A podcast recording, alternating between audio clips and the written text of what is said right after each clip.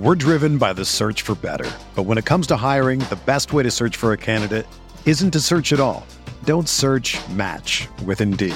Indeed is your matching and hiring platform with over three hundred fifty million global monthly visitors, according to Indeed data, and a matching engine that helps you find quality candidates fast.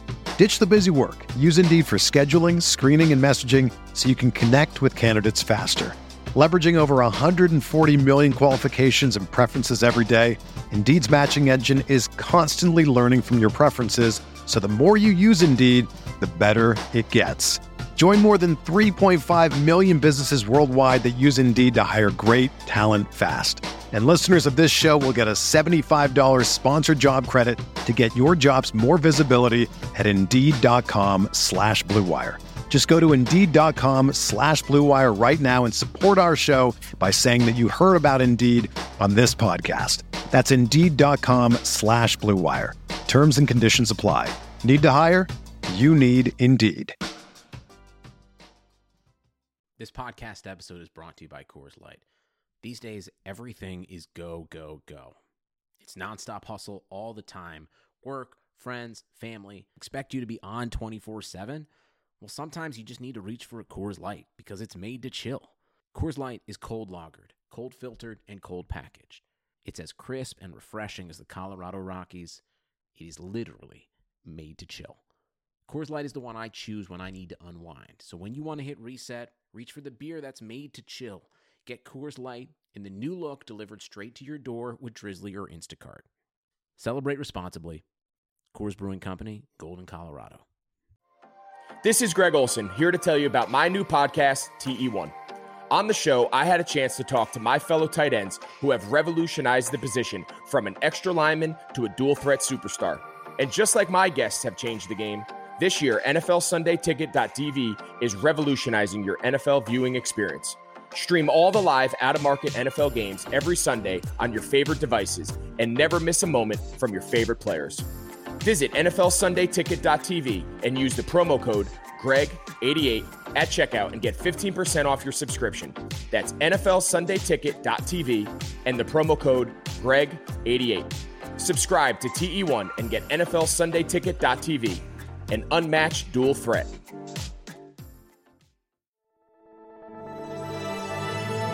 Blue Wire.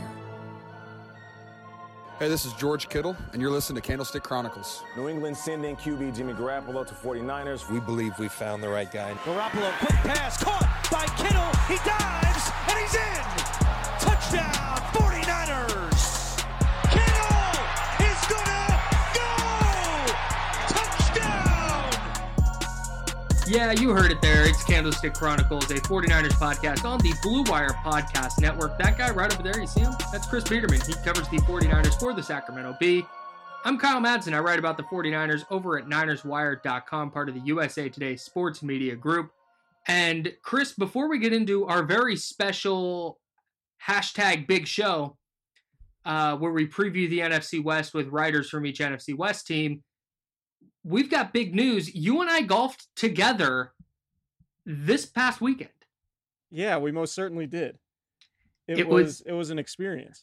It sure was. Um, I was not lying to you when I said I'm not great at golf yet. But no, so I wanted to ask you, like, did you actually have fun? Because yeah, there are people who play golf and they're new at it, and sometimes it can be a struggle, and you don't really know if they're having fun or not. Yeah, no, I. So I'm a person you can't tell if I'm having fun. No, um, the. The the thing is, is I, I am enjoying myself. If I if I wasn't, I wouldn't pay to go play.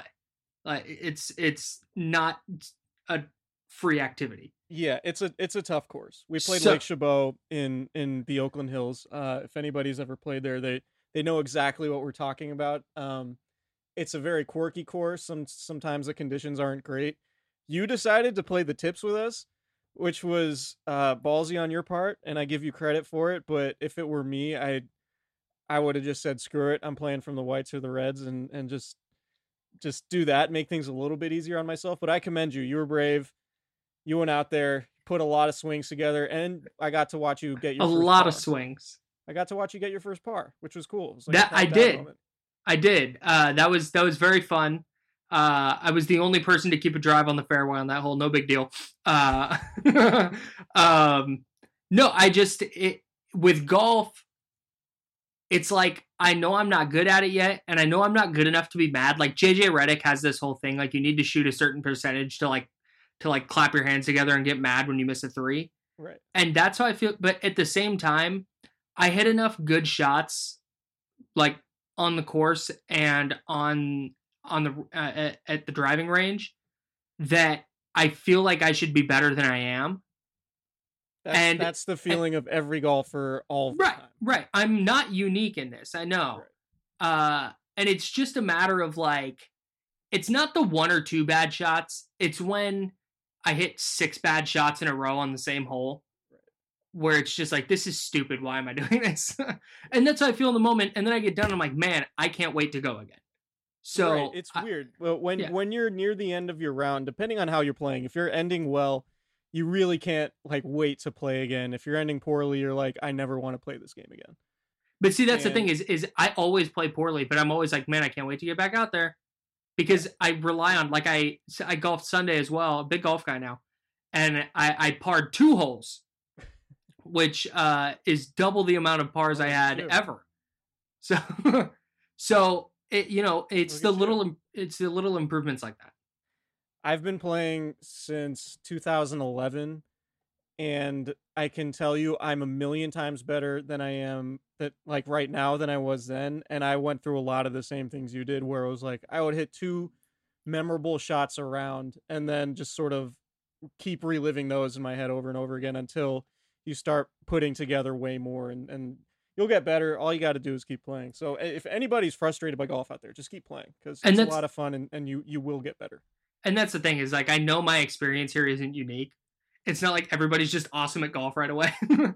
and I'm not. So I'm, I'm, I'm enjoying it. And it gives me uh, an excuse to do an easily social distanced activity Absolutely. with some friends. It saved so, me during quarantine.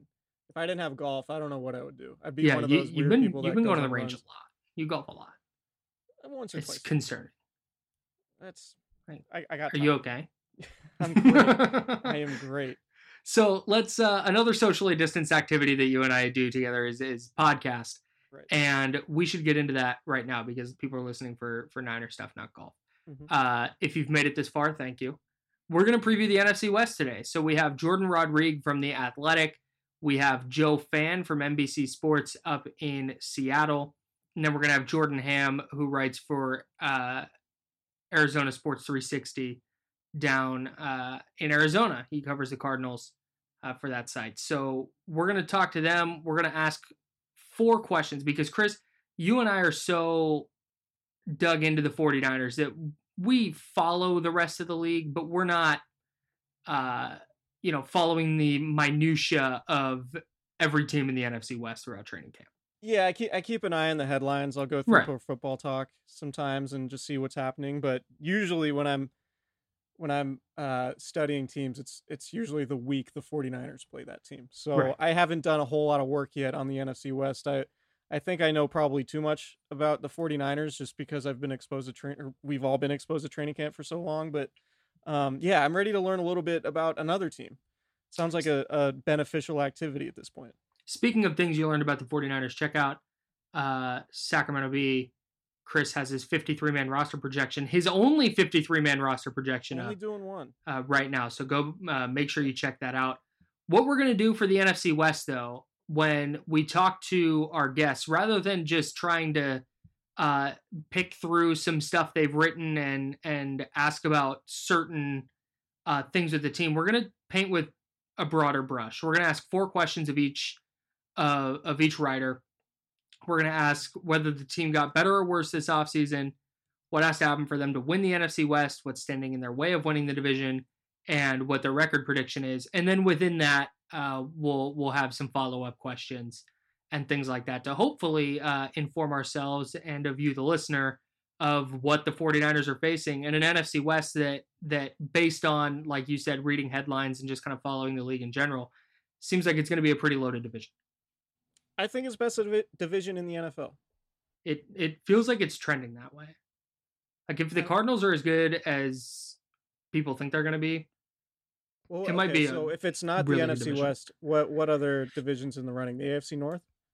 Yeah, uh, A F C North, maybe the N F C North, if the Lions are suddenly good. Yeah.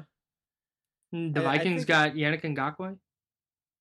Yeah, I mean the the the, the N F C West is the last two N F C champions, right? Um, and that doesn't even include Seattle, and then you have Kyler Murray, who a lot of people think could be an M V P type player at some point in his career.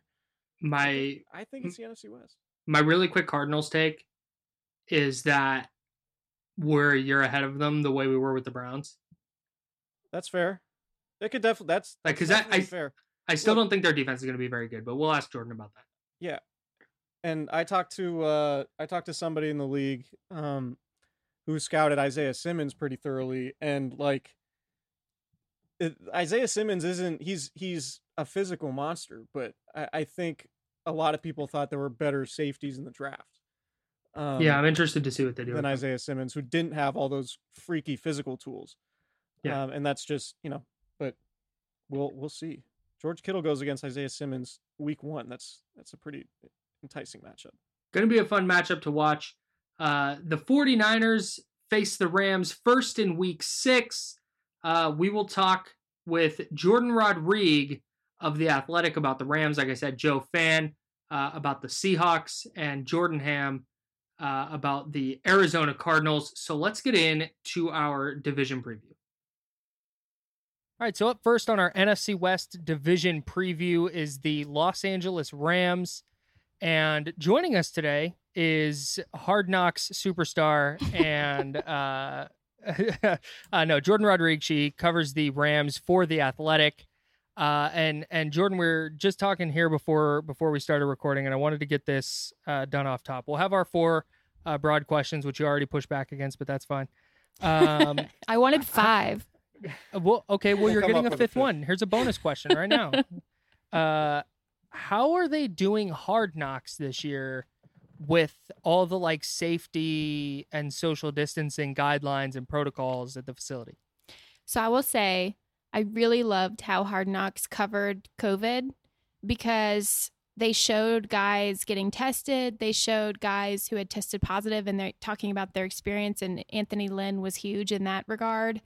They talked about everything, the range of experiences. Um, you know, Andrew Whitworth and his entire family got it um, and didn't even realize how contagious it was until they got it. Um, you know, Rams outside linebacker Terrell Lewis had it and had like some minor to medium symptoms. And, you know, they showed testing, they showed procedure, they showed how, how much protocol um, that teams are going to have to abide by and are abiding by. They, what I thought was really important, showed players in all sorts of different types of masks.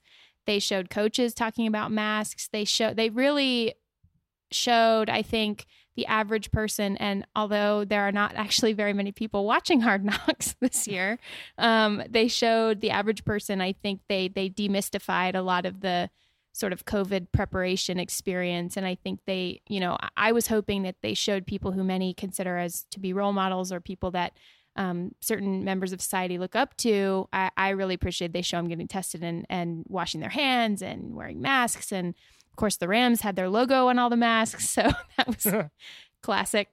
And so um, I, I thought they showed, I, I thought Hard Knocks showed that whole process really well. Yeah, it's been it's been interesting to uh, to see how, how the league is is handling all of it. From from our perspective, covering the 49ers, it's like we basically get let in the back gate to watch practice, excuse me, and then they and then they kick us out. So we don't even get anywhere near the facility. We don't see anything inside. Like we have to look through our binoculars two hundred yards away to see like this crazy elaborate weightlifting setup they have now with individual tents for for almost every player. Um, so yeah, it's, it's really interesting to see, but, um, between the lines, I, I'm very curious about the Rams because, uh, I think they're a very high variance team where they could be, you know, I, I could see them going five and eleven just as easily as they could go eleven and five. Um, so I, I'm curious what you think and, and, um, everything you know about the Rams, if you think they got better or worse this offseason and, uh, and why you think that might be. You know, I actually think they got better. And I think the national conversation is the opposite of that, which is interesting. I think that people saw they lost Todd Gurley and Brandon Cooks, Corey Littleton, and they were like, oh no, what are they going to do? But really what they lost was in the run game was inconsistency. And this is no offense meant to Todd Gurley, who's awesome, but they didn't have that consistency last year, and they needed to reestablish it because so much of what Sean McVay does on offense is predicated by setting up the run. Okay, and so then the offensive line was tragic last year, which we know, which meant in some parts Jared Goff was tragic. And so, you know, you, you have to now factor in that this line is coming back healthy. You know, they are establishing more consistency right off the bat. They have not shuffled around their offensive line since training camp started because they're trying to get these guys as many reps together, especially healthy as possible, to make up for so much lost time. Jared Goff went and worked with three D Q B in the offseason in Huntington Beach to get better at, and I feel really bad for him that he had to even do this, but get better at operating within chaos. Their words, not mine. And it just hurt my heart a little bit because it's like, oh, you know, imagine someone telling you like, yeah, you know, we're you're going to grocery shop, but as you're walking through every aisle, we're going to throw jars of peanut butter at you. And that's operating in chaos. It's like normal activities are no longer normal, because being under pressure is now the new normal for Jared Goff. So he he worked on all of that kind of mechanical stuff with Tom House and Adam Dedeaux, like, you know, throwing off his back foot. What kind of mechanics do you need when you're in a desperate situation? Throwing off your front foot. What kind of mechanics do you need so you're not just relying on your arm strength and your precision, which then, you know, takes away your longevity in your career. So, you know, all of this to get around the point that I think they got better because individuals within their systems got better, got healthier. I do still worry about inside linebacker without Corey Littleton, but I think their front and coverage is so stellar that I don't even know if you're going to worry too much about that this year. So I, I do think they got better. I liked what you said about variation because I do think they have that. And I think that's going to come down to coaching. Um, and I think that's going to come down to adjusting quickly when things are not working for them. And I would assume some things will not work for them because that's just how it always goes. So, um, you know, I, I would, I, I liked what you said there. I do think though, and this is coming in obviously as someone I just started covering this team this year, but you know, had to like bury myself in their film of the last several years. Jeff Fisher era was terrible to watch. Um, yeah, but heard, I've heard you know, that. I've, I've heard rumors about that.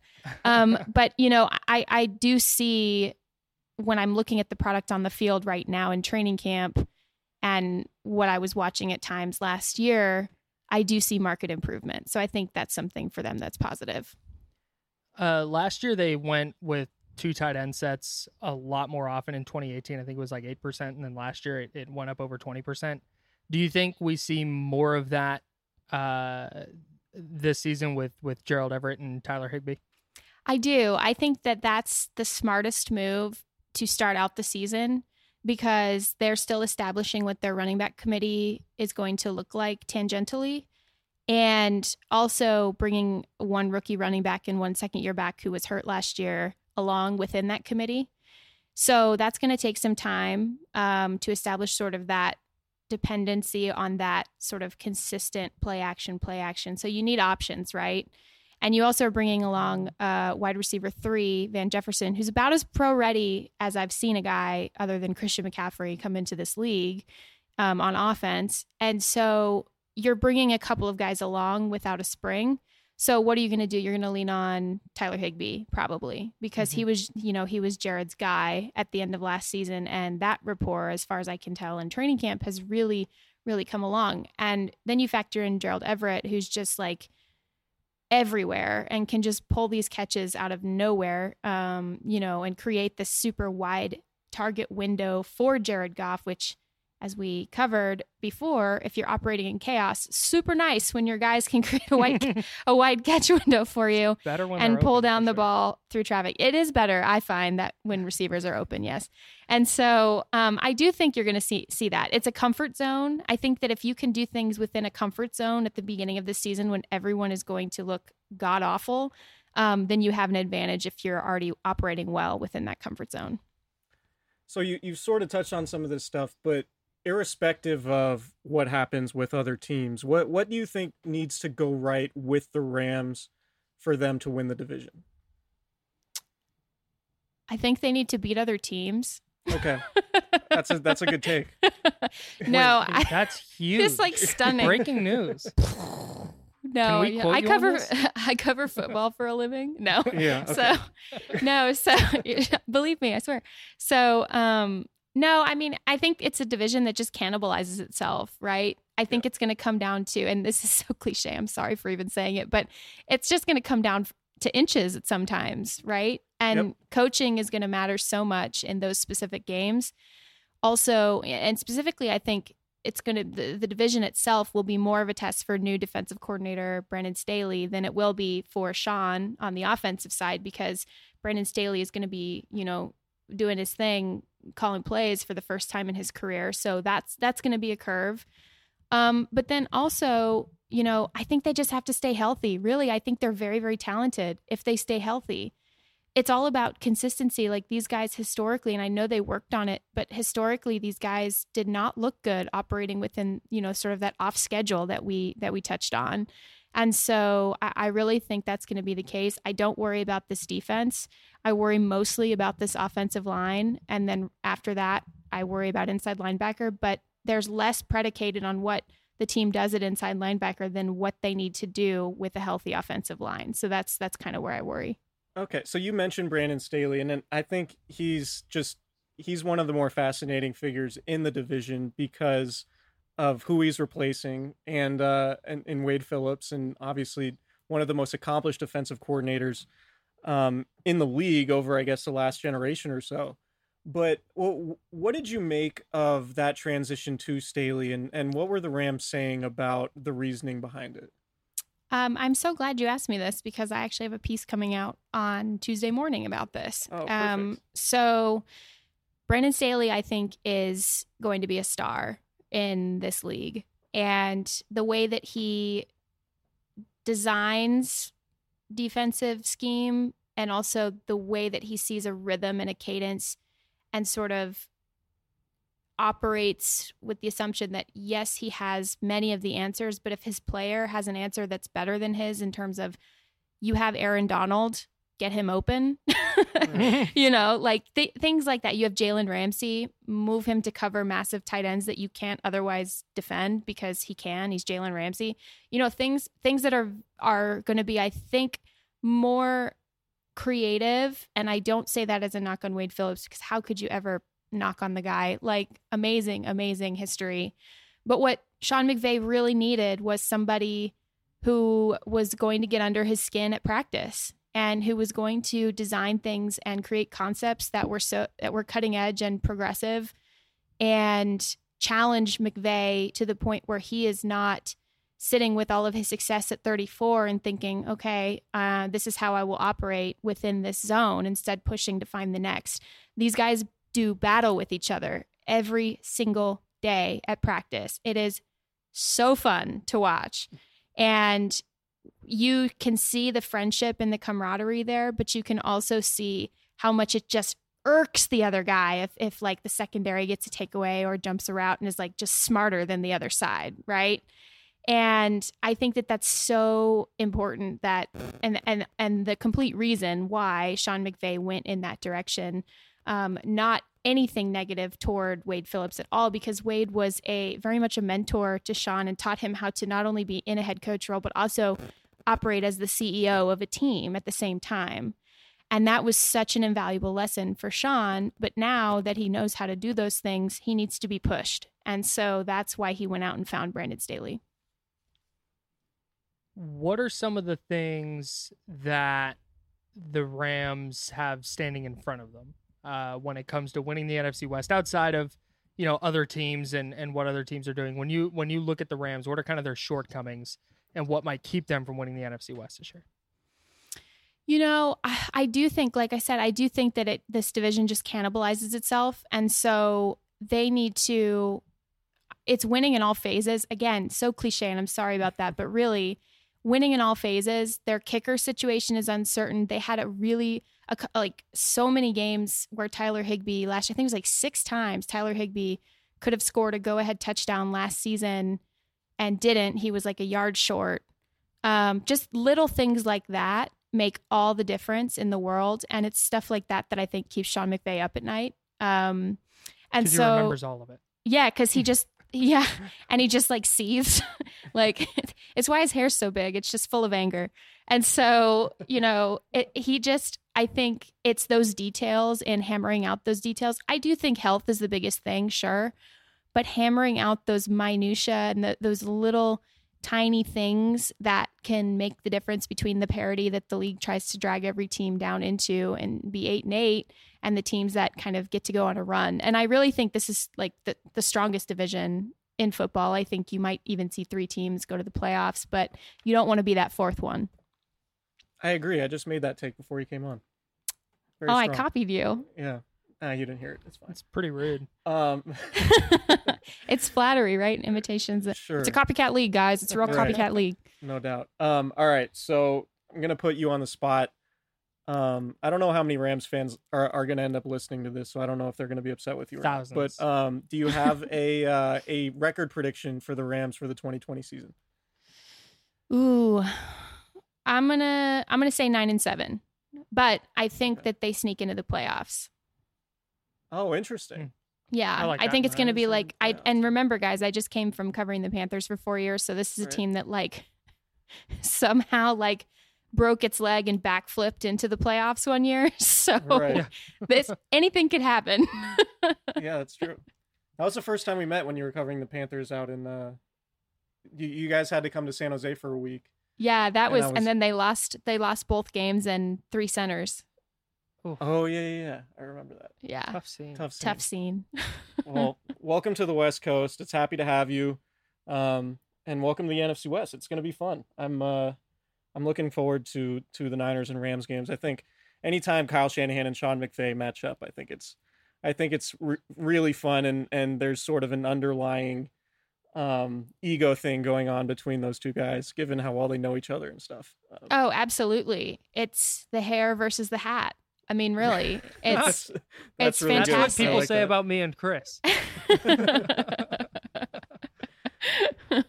That's great. Well, thank you so much for coming on, and uh, yeah, everybody, check out Jordan's work at The Athletic, and uh, hopefully, we'll run into you sometime soon. And uh, you stay safe down in Southern California. Run, run into you six feet away, though.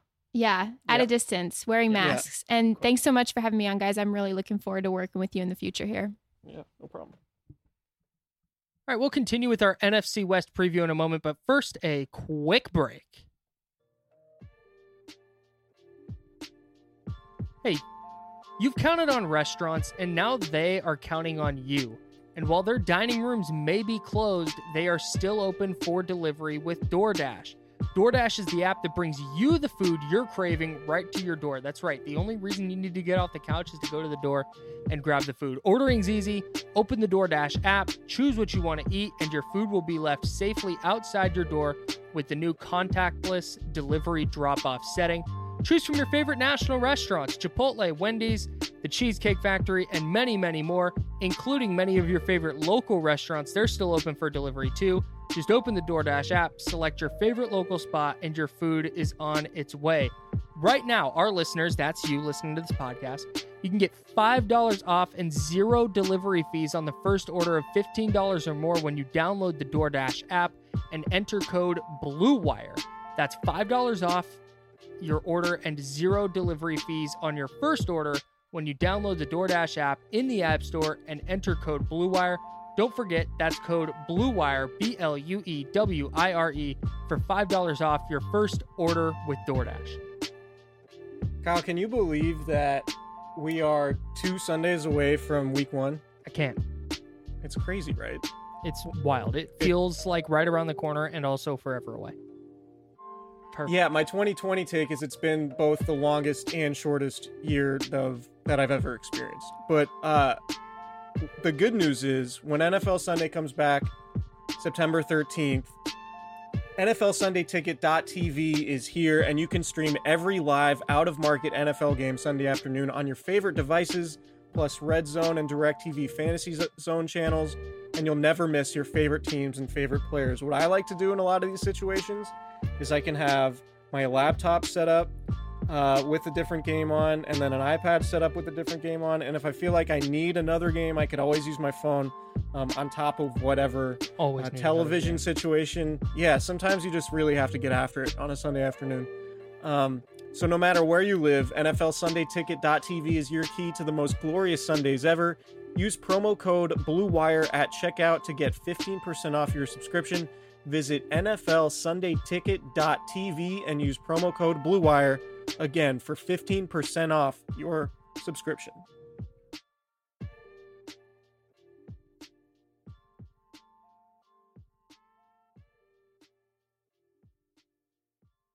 All right, continuing with our N F C West preview, uh, we move to the Pacific Northwest, where Seahawks insider for N B C Sports Northwest, Joe Fan, joins us. And Niner fans, you might be familiar with with Joe Fan. He actually used to cover the Niners.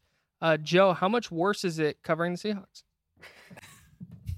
it's it is so much nicer, and it has nothing to do with the team.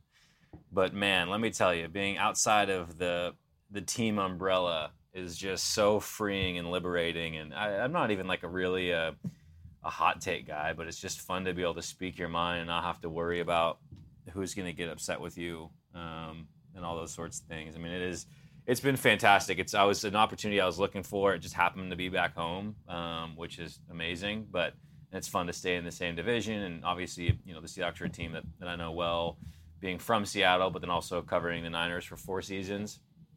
But, uh, yeah, I, uh, I have nothing but amazing things to say about the Niners. Uh, and at the same time, I, I definitely don't miss it there at all. It's been a really fun opportunity.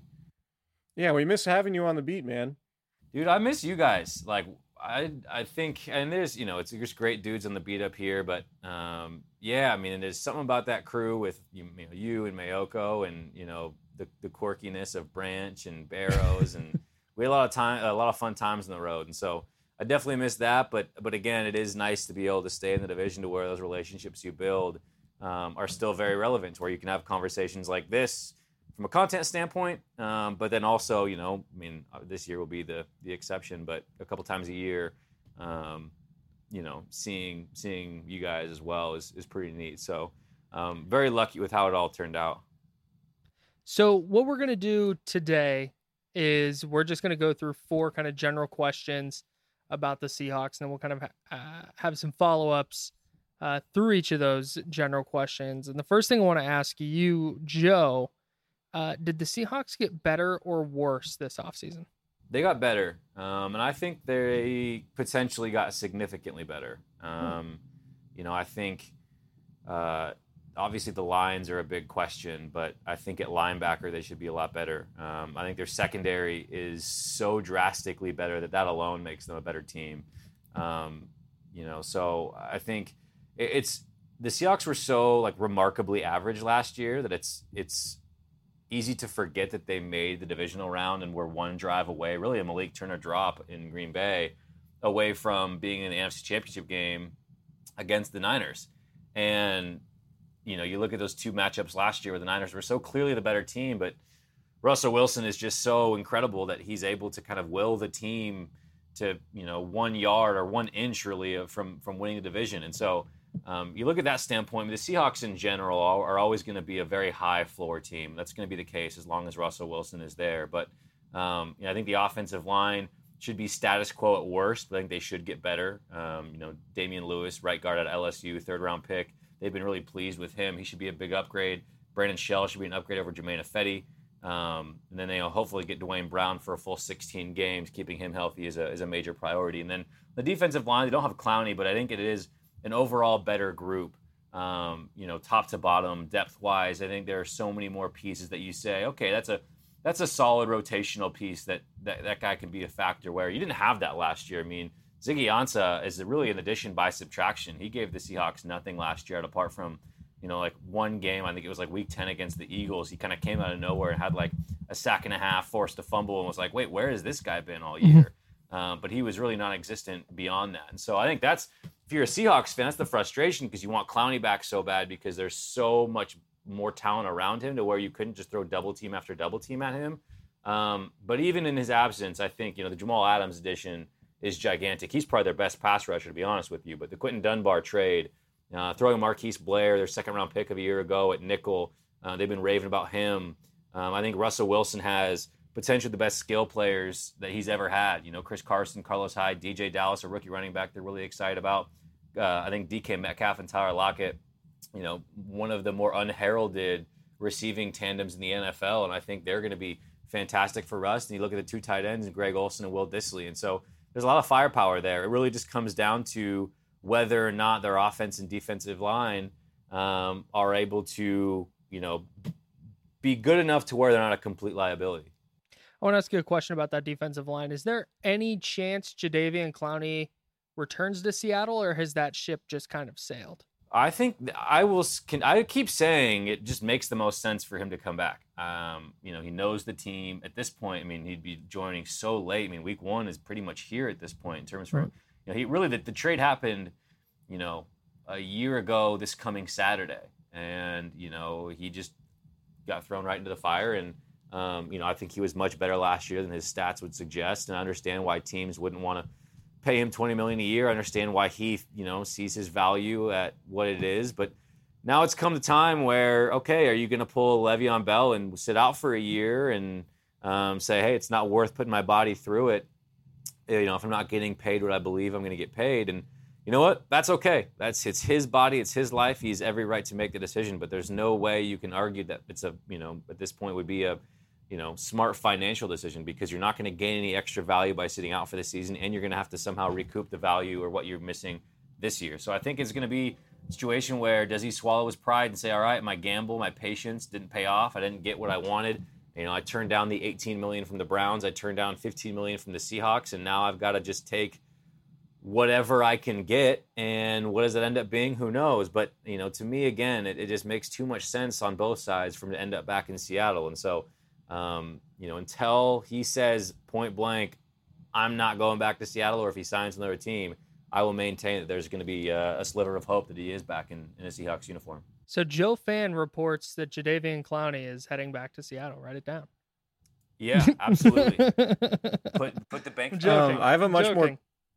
I have a much more pressing question. How is uh, Mister Unlimited playing in, oh, in Seattle? God, oh my gosh, truly unlimited. Um, like last year, I was like, this guy looks like he might have some limitations, but this year, unlimited. Yeah, I mean, what a weird.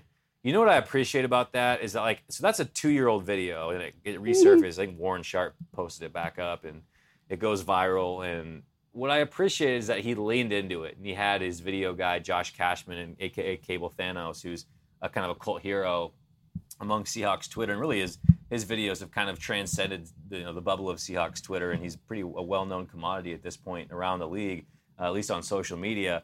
And he works for us, and he had, you know, him make a funny trailer for Mister Unlimited with different movie clips and whatever. And I was like, you know what? I can appreciate that he's leaning into the joke. You know, I think he gets, like, he's kind of an interesting cat. You know, he doesn't necessarily have the the swag of, you know, other superstar athletes. Um, but, like, certainly when he gets on the field, he's got all the swag in the world, as much as anybody, if not more. So um, his off-field persona is is fascinating on a number of levels.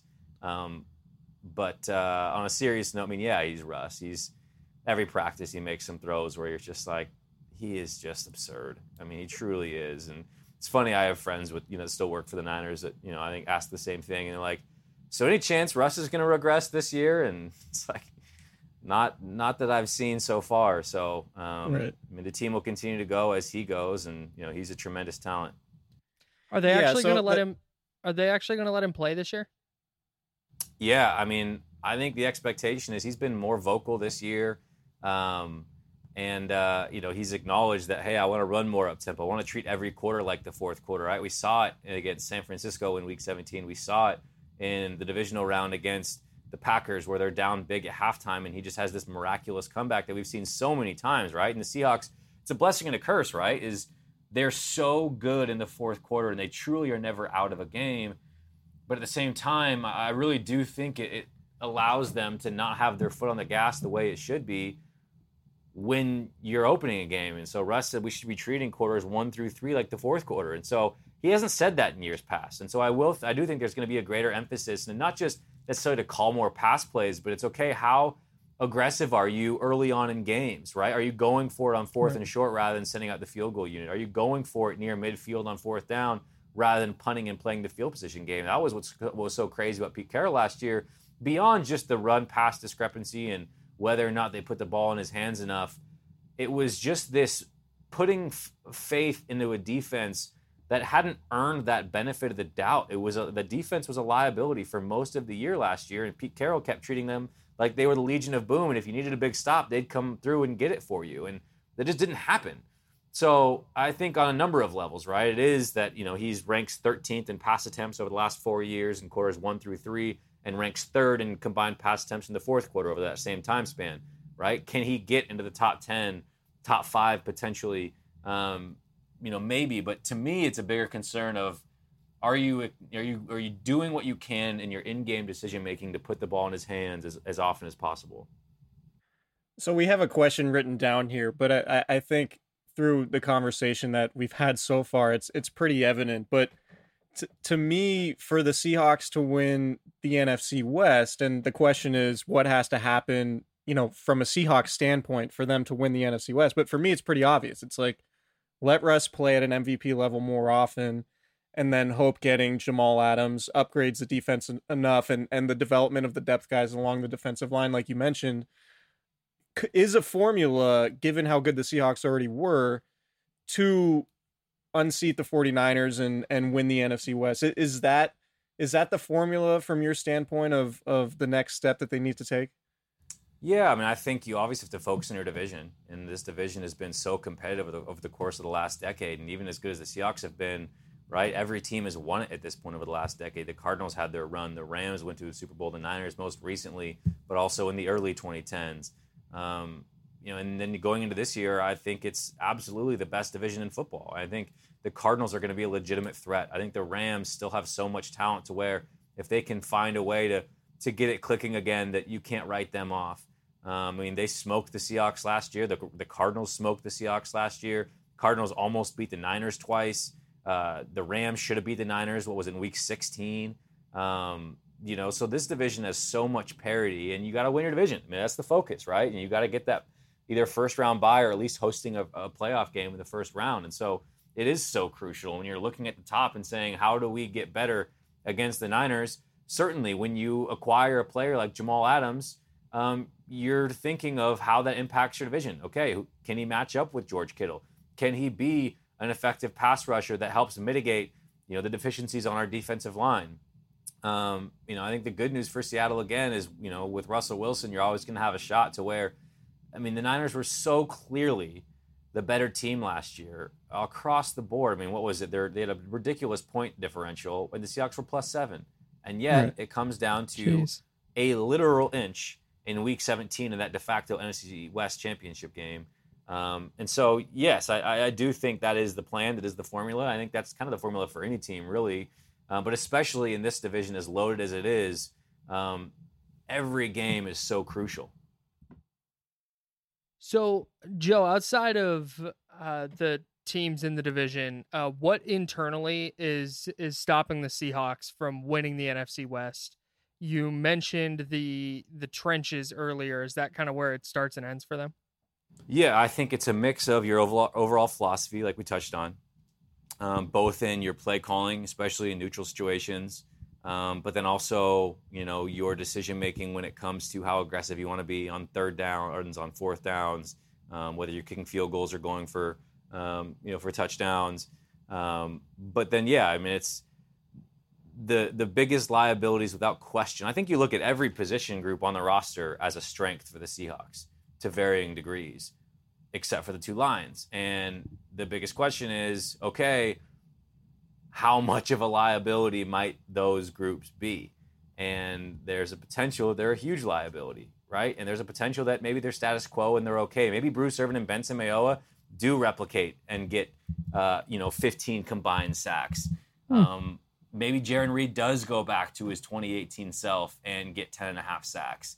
Um, but again, you just can't take that to the bank. And I think Seahawks fans are so frustrated that the biggest need going into the offseason was pass rush when you could only put up a pathetic twenty-eight sacks in, in twenty nineteen. and you come away with Bruce Irvin, Benson Mayowa, and two draft picks, one of which isn't even going to be ready for week one. So I think, again, Jamal Adams helps um, mitigate some of those deficiencies you have, but um, it's really dangerous to go into a season with your biggest question marks in the trenches on both sides of the football, especially when you look at other teams in the division that those are the strengths, right? I mean, the Niners' offensive line and defensive line, arguably the biggest strengths of the team, especially in, in regards to the defensive line. Um, and the you know the Rams still have a ton of talent on the lines, notably Aaron Donald. So, um, yeah, I think that is the big wonder of everybody in Seattle of, okay, we know this team is talented top to bottom. We know they're going to be in the mix, but just how much of a contender are they, right? Are they a legitimate favorite, or are they just a team that's going to be in the mix and potentially get bounced in the divisional round once again? Um, and that is, you know, what we have to find out here early on in the season. It's a question that's not going to be answered during training camp.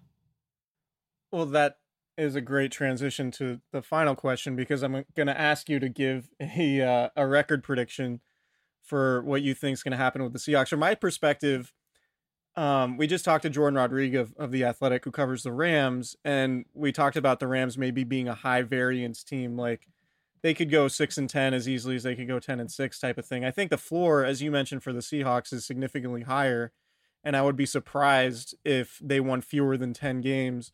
Um, I, and I expect them to be a playoff team again, because I do think they're going to be better this year.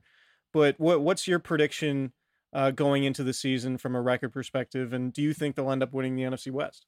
Um, man, that's a good question. And I think my biggest that's question mark of, of the end of I, I said eleven and five. I have this exact same record as I did last year. I think their, their schedule starts really tough. Um, I actually have them at, I think, five and four. Um, after losing to the Rams on the road, and they go on uh, a big winning streak. They've got the Cardinals at home, and then Eagles, Jets, Redskins, Rams again. Um, before um, there's a Giants are in there somewhere. Um, anyways, that's a W. Um, but I have eleven and five, and so I think it's the same as last year. But I think it'll look a lot better. I think it will. Um, it'll be less one score down to the wire games where the Seahawks get lucky in that fashion. I think they will be able to close some teams out. Um, but I think the, the biggest question mark within who wins the division is, what does the Niners injury report look like? And how are they able to keep guys on the field? I, you know, I know you tweeted the other day, the, the laundry list of guys, and really it's like the who's who of the team. And granted, a lot of it is just precautionary and everyone should be back by week one. But when you guys, when you know, when you're already, when you're already kind of, um, what's the word I'm looking for, playing it cautious and trying to manage guys during camp, that's a tough way to go into the season when they're already dealing with nicks and stuff. And so um, I think health is going to be a huge factor across the board in the division. Um, but I think that's, you know, what it'll come down to. Like, the Niners are still absolutely the favorite, but um, I, I do think the Seahawks have closed the talent gap a decent bit this offseason. I think I will still pick the Niners uh, to win the division, but, um, you know, D Ford, huge question mark, right? I mean, that guy really struggles to stay on the field. Nick Bosa is such a catalyst, right? I mean, if he's going to be that, you know, whatever he's dealing with right now is going to be lingering into the year. Um, you know, I'm kind of going in circles now, but it really, it does come down to the health of the Niners. If they stay healthy, I think they win the division. If they struggle to Uh, keep their stars on the field, and I think the door will be open for Seattle to take back the divisional crown. So this is this. We'll end with this, and um, you know, this has to do with COVID, and, and obviously in Seattle, it's one of the unique venues in the league, just in terms of atmosphere. Obviously, the noise is a thing. Um, they may or may not pump in sound, um, but it is very loud at CenturyLink Field. I, I'm curious as to what you think. Having no fans in the stands, how that could potentially impact uh, the home field advantage and, and what the Seahawks have enjoyed at CenturyLink Field for, for so long now. Well, what's funny is they weren't very good at home last year. I think I mean, and most of their losses were, uh, were I think majority of the losses were at home. Um, and they were undefeated. I think they were five and oh and ten a.m. starts when they were playing on the East Coast. Um, so I think it is a, it's a it's a great advantage. It obviously is a place that that's rocks on, you know, You know, one of the one of if not the loudest venue in the N F L, um, But for all of Pete Carroll's kind of bizarre philosophies, and there are some that I think have legitimacy, and I think there are some that are ridiculous, right? And the one that says you can't win a game until a fourth quarter. It's like, well, Russell Wilson's fifty-six and oh with a four-point lead at halftime, so you actually can win the game in the first half. Um, and you lost several games last year in the first half, right? So, um, but I think when he comes down to talking about every game being a championship opportunity, and I think that's really preached where, sure, it's going to be harder, but I, I think this team is as mentally tough as you'll find in the N F L. I think it's the Seahawks' greatest edge, to be honest with you. It's why, again, when they're down twenty points in the divisional round in Green Bay at halftime, Lambeau Field's going nuts. They go into the locker room saying, we're going to win this game. They truly believe it. Um, Russ has a lot to do with that, but Pete Carroll does as well.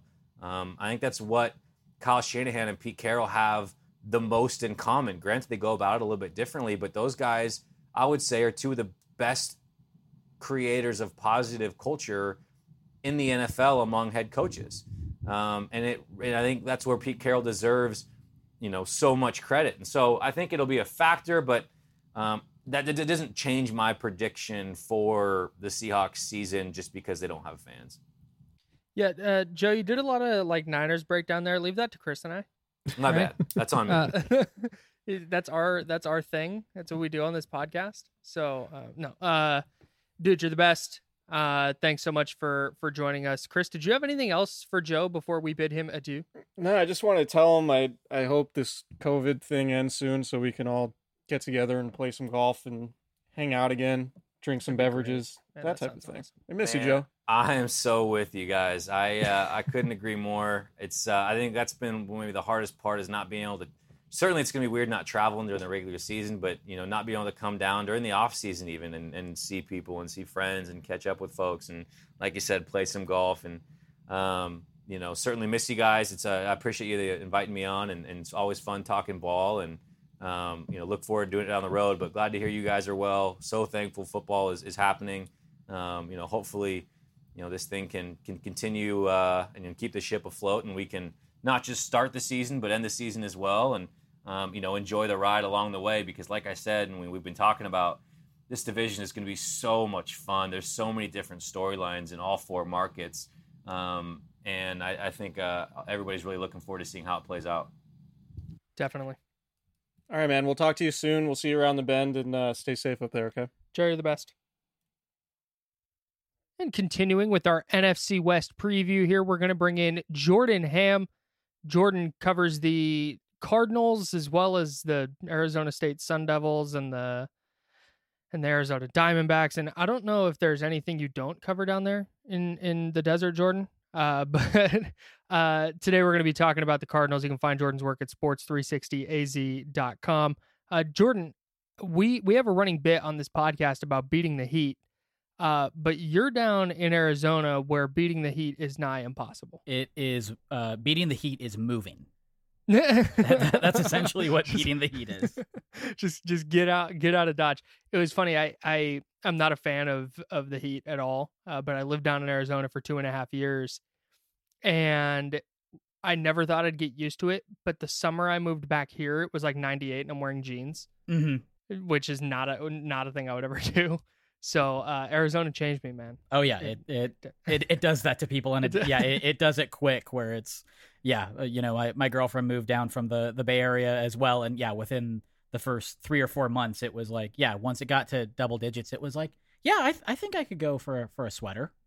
Yeah, hoodie season when it when it ticks below ninety. Uh, so today uh, we're finishing up our N F C West preview, uh, and I'm gonna ask you four pretty general questions, um, and we'll we'll start off the top here. Did the Cardinals get better or worse this offseason?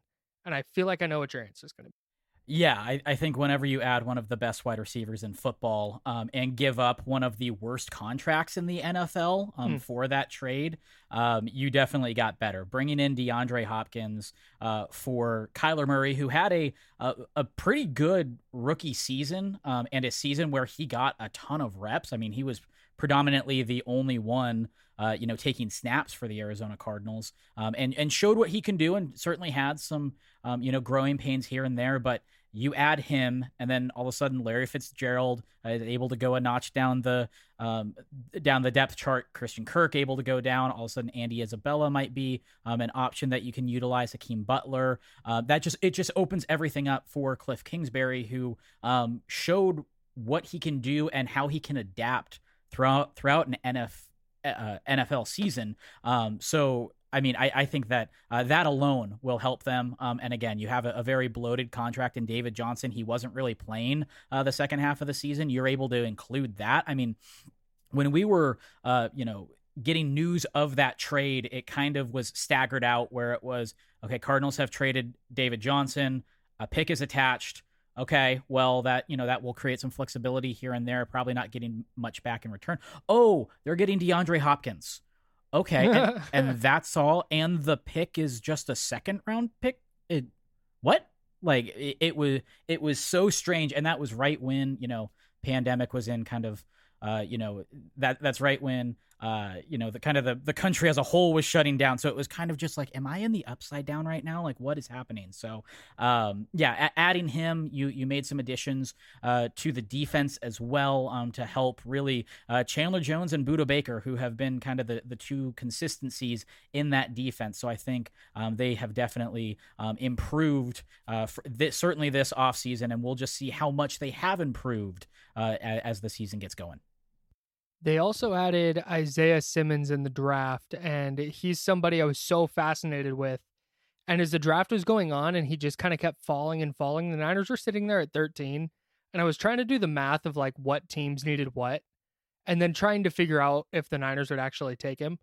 But then the Cardinals stepped in and took him. Do you think the, the big thing with him was he can play all eleven positions on defense or whatever it was, but is...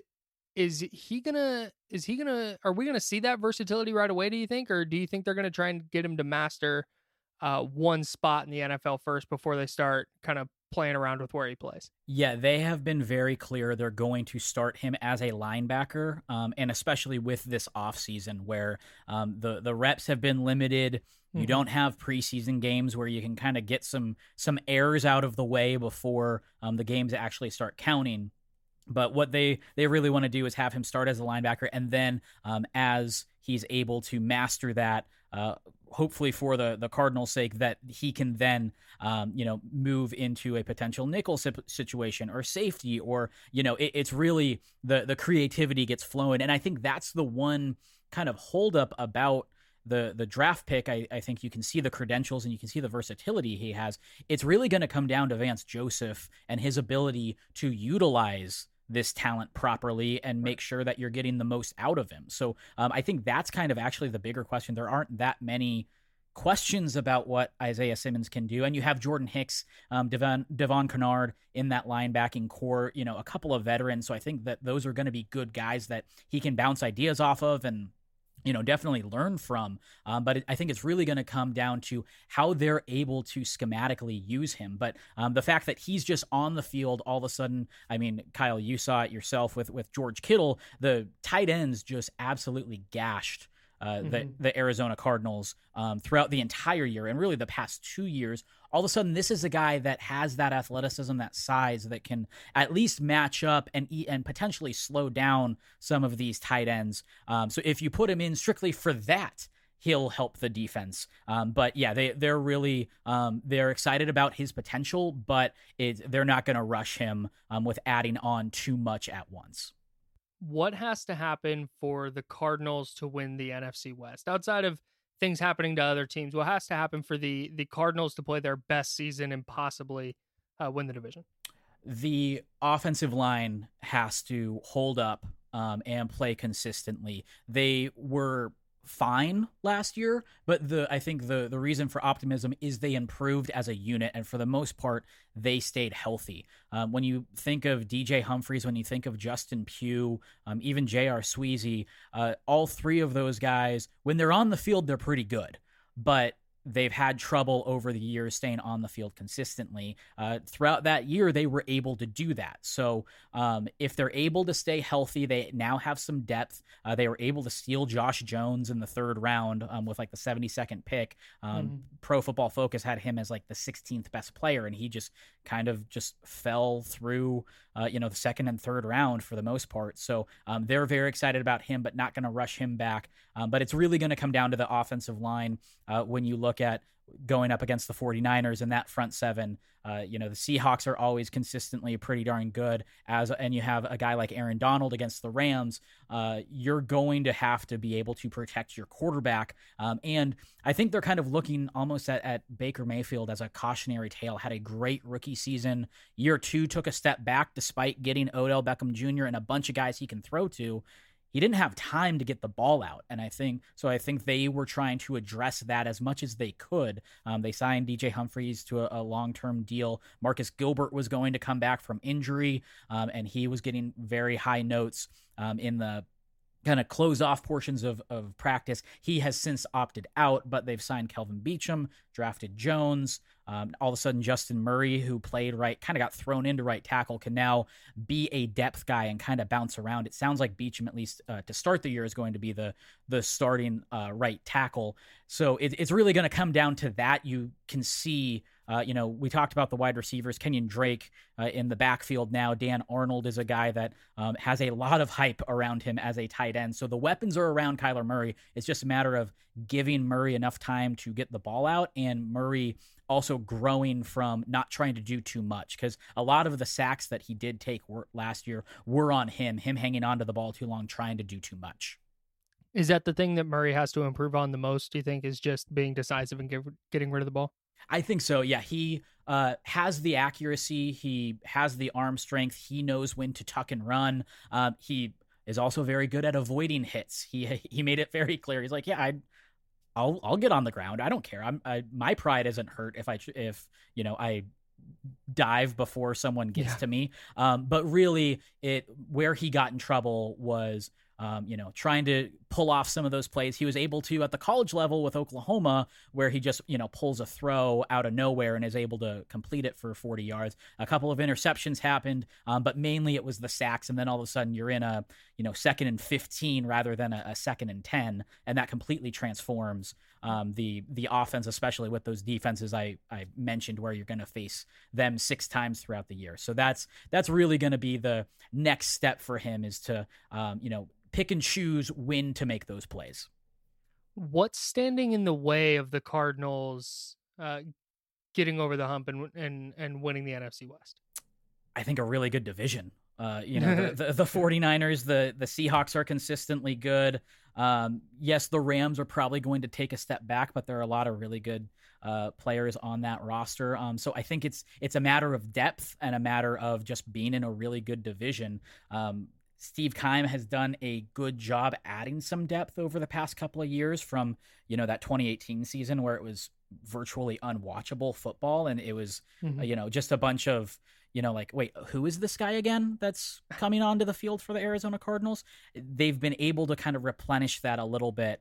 Um, but it's going to be interesting with this offseason, especially um, not being able to like truly evaluate your own guys against, uh, you know, various teams in the preseason on the second and third team. Um, so it's going to be interesting to see uh, how much depth they truly have um, in a kind of odd ramped up season, um, but also just playing some some really good teams this year. If their games against the 49ers in twenty twenty go exactly as they did in twenty nineteen, where the Cardinals need one stop at the end of the game, do you think they've improved their defense enough to get that stop? I will tentatively say yes. Um, I, I I do like some of the moves they've made, and yes, like they they did deal with some injuries. Robert Alford last year was going mm-hmm. to be the guy opposite Patrick Peterson, who missed a chunk of the year due to his suspension. Um, he got injured again. They, they've brought in Dre Kirkpatrick. It sounds like he's going to be the guy opposite Patrick Peterson now. Budda Baker another year, Jalen Thompson in that uh, in that secondary as well, uh, another year. Um, and they've brought in some pass rushers. It's going to be interesting to see Jordan Phillips, um, the defensive tackle that they signed from Buffalo. Uh, he has had a fine career, but last year was the double-digit sack Um, you know, season yeah. for them. So uh, the optimists are looking at that, and then the um, pessimists or realists are saying, okay, that was one year. Is that the outlier? If it's if it's not the outlier, then they have a pretty good, you know, defensive front seven. If it is, then you're going to have Chandler Jones and a couple of veteran um, linebackers, but there might be a little bit to be desired on that defensive line. All right. So all that being said, I'm going to put you on the spot and ask you for a record prediction for the Arizona Cardinals this year, and whether you think that predi- uh, that record is going to be good enough to win it. I'm going to go... I'm looking at the schedule right now. I'll I'll probably say nine and seven, and that might be a little bit optimistic. Um, but I and I think with an expanded playoff, uh, they might be able to sneak in there. Um, but I think that's a, a pretty good jump from where they were last year. Um, they had a, quite a few games uh, where you know ball bounces a, a different direction. They win a game, but by that same token, uh, you know their tie against Detroit. Uh, if Matt Patricia doesn't Matt Patricia, they probably lose that game. Um, mm-hmm. So they they were in a ton of close games. It's just going to be, I, I think, a matter of uh, you know how much preparation they can really get and what all these teams can really get in such an odd offseason. It feels like they're in a little bit of the same spot as the Browns, and you brought up Baker Mayfield earlier, but it feels like they're in the same spot as the Browns were last year, where like we were a year ahead on the hype. Like, I think the Cardinals are going to be really good, but it feels like there's some glaring uh, weaknesses that are going to keep them from really being this, like, great team, even if Kyler is awesome, which I think he's going to be. And, and that is a really good point. I think um, this is the first time they're going to be playing with expectation. Uh, in mm. in the second yeah. half of the year, they were, you know, kind of coming in under the radar and stealing a couple games here and there, or at least being competitive. Um, and... But now nobody's going to be surprised when Kyler Murray's coming at you and you have DeAndre Hopkins and, you know, all these great weapons on the o- offensive side and an improved, at least presumed pr- uh, improved defense. So that will be interesting to see a, uh, you know, a very new N F L head coach still in Cliff Kingsbury, who I think grew a lot last year. But how does he now manage expectations? All right. Well, hey, Jordan Ham. You can find him at sports three sixty a z dot com. You can find him there for, for Cardinals. I mentioned Arizona State. Uh, hey, real quick, since since you do cover the Sun Devils, uh, what do you think of Brandon Ayuk? What what uh, when he went twenty-fifth, was your reaction like that's too early? I'm surprised he fell that far. What what are your thoughts on Brandon Ayuk? 49er fans are going to love Brandon Ayuk because he is a big time player. He's kind of a quiet guy, but he's got some confidence to him and a little bit of swagger to him. He got multiple um, unsportsmanlike conducts for various celebrations, and most of them were kind of B S flag. Like he he high-fived a, flag, a, a fan after like his third touchdown against Washington State, and that was about it. But uh, he had the game-sealing uh, touchdown against Oregon. Uh, you know, Oregon was a, a top, I think, five program at that time, um, and he threw up the Oregon O and pretended to like punt it into the crowd. That was awesome. Um, yes, he is a guy that um, you know. He, Every year in college football, you always hear about, okay, it's like this guy's year. And we had heard, you know, Ayuk had a pretty good second half the year prior, um, but he was going to be the guy uh, replacing N'Keal Harry. And first game, he's like hurdling defenders and, you know, you, you get a little bit of green in front of him and he's going to, uh, you know, make these defenses pay. So um, I think in that offense, he is going to be a monster. Um, and yeah, right, right around twenty-five, that's kind of where the Arizona media expected him to fall, um, you know, being on either he's going to fall into the second round and help a team that really needs some help, or he's going to be just another really good option to a, a playoff team that went really deep. So uh, with the 49ers, I think that he's just really going to thrive over the next. Jordan Ham, you can find him at sports three sixty a z dot com. That wraps up our N F C West preview. Jordan, hey, thanks so much for, for taking time and uh, hopping in here and, and try your best to beat the heat down there in Arizona, man. I'll do what I can. Uh, ask me about two months from now how I'm doing on that. I think I think it'll be a, a little bit better than where we're at right now, but appreciate you having me. We'll check back in for sure. Thanks, buddy. That's Jordan Ham. You can find him sports three sixty a z dot com. That's going to finish up our N F C West preview special mega show thing that we did here. Uh, really hope you enjoyed it. by the time we're back on this podcast, we're going to be doing a full-blown like game preview. It's going to be game week. Uh, it's going to be a ton of fun. Really looking forward to it. Thanks everybody for listening. Subscribe, rate, review, do all that jazz. We appreciate you. See you next time.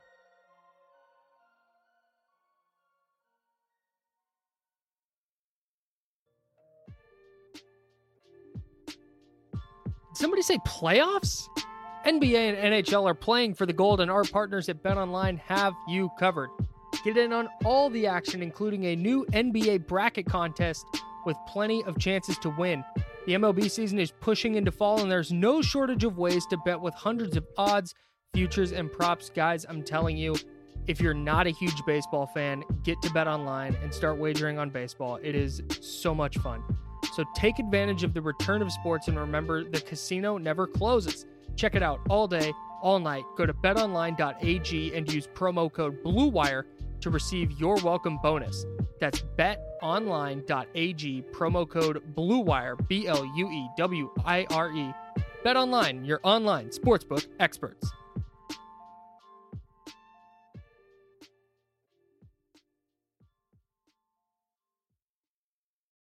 For the ones who work hard to ensure their crew can always go the extra mile, and the ones who get in early so everyone can go home on time, there's Grainger, offering professional-grade supplies backed by product experts so you can quickly and easily find what you need. Plus, you can count on access to a committed team ready to go the extra mile for you. Call, click Grainger dot com, or just stop by. Grainger, for the ones who get it done.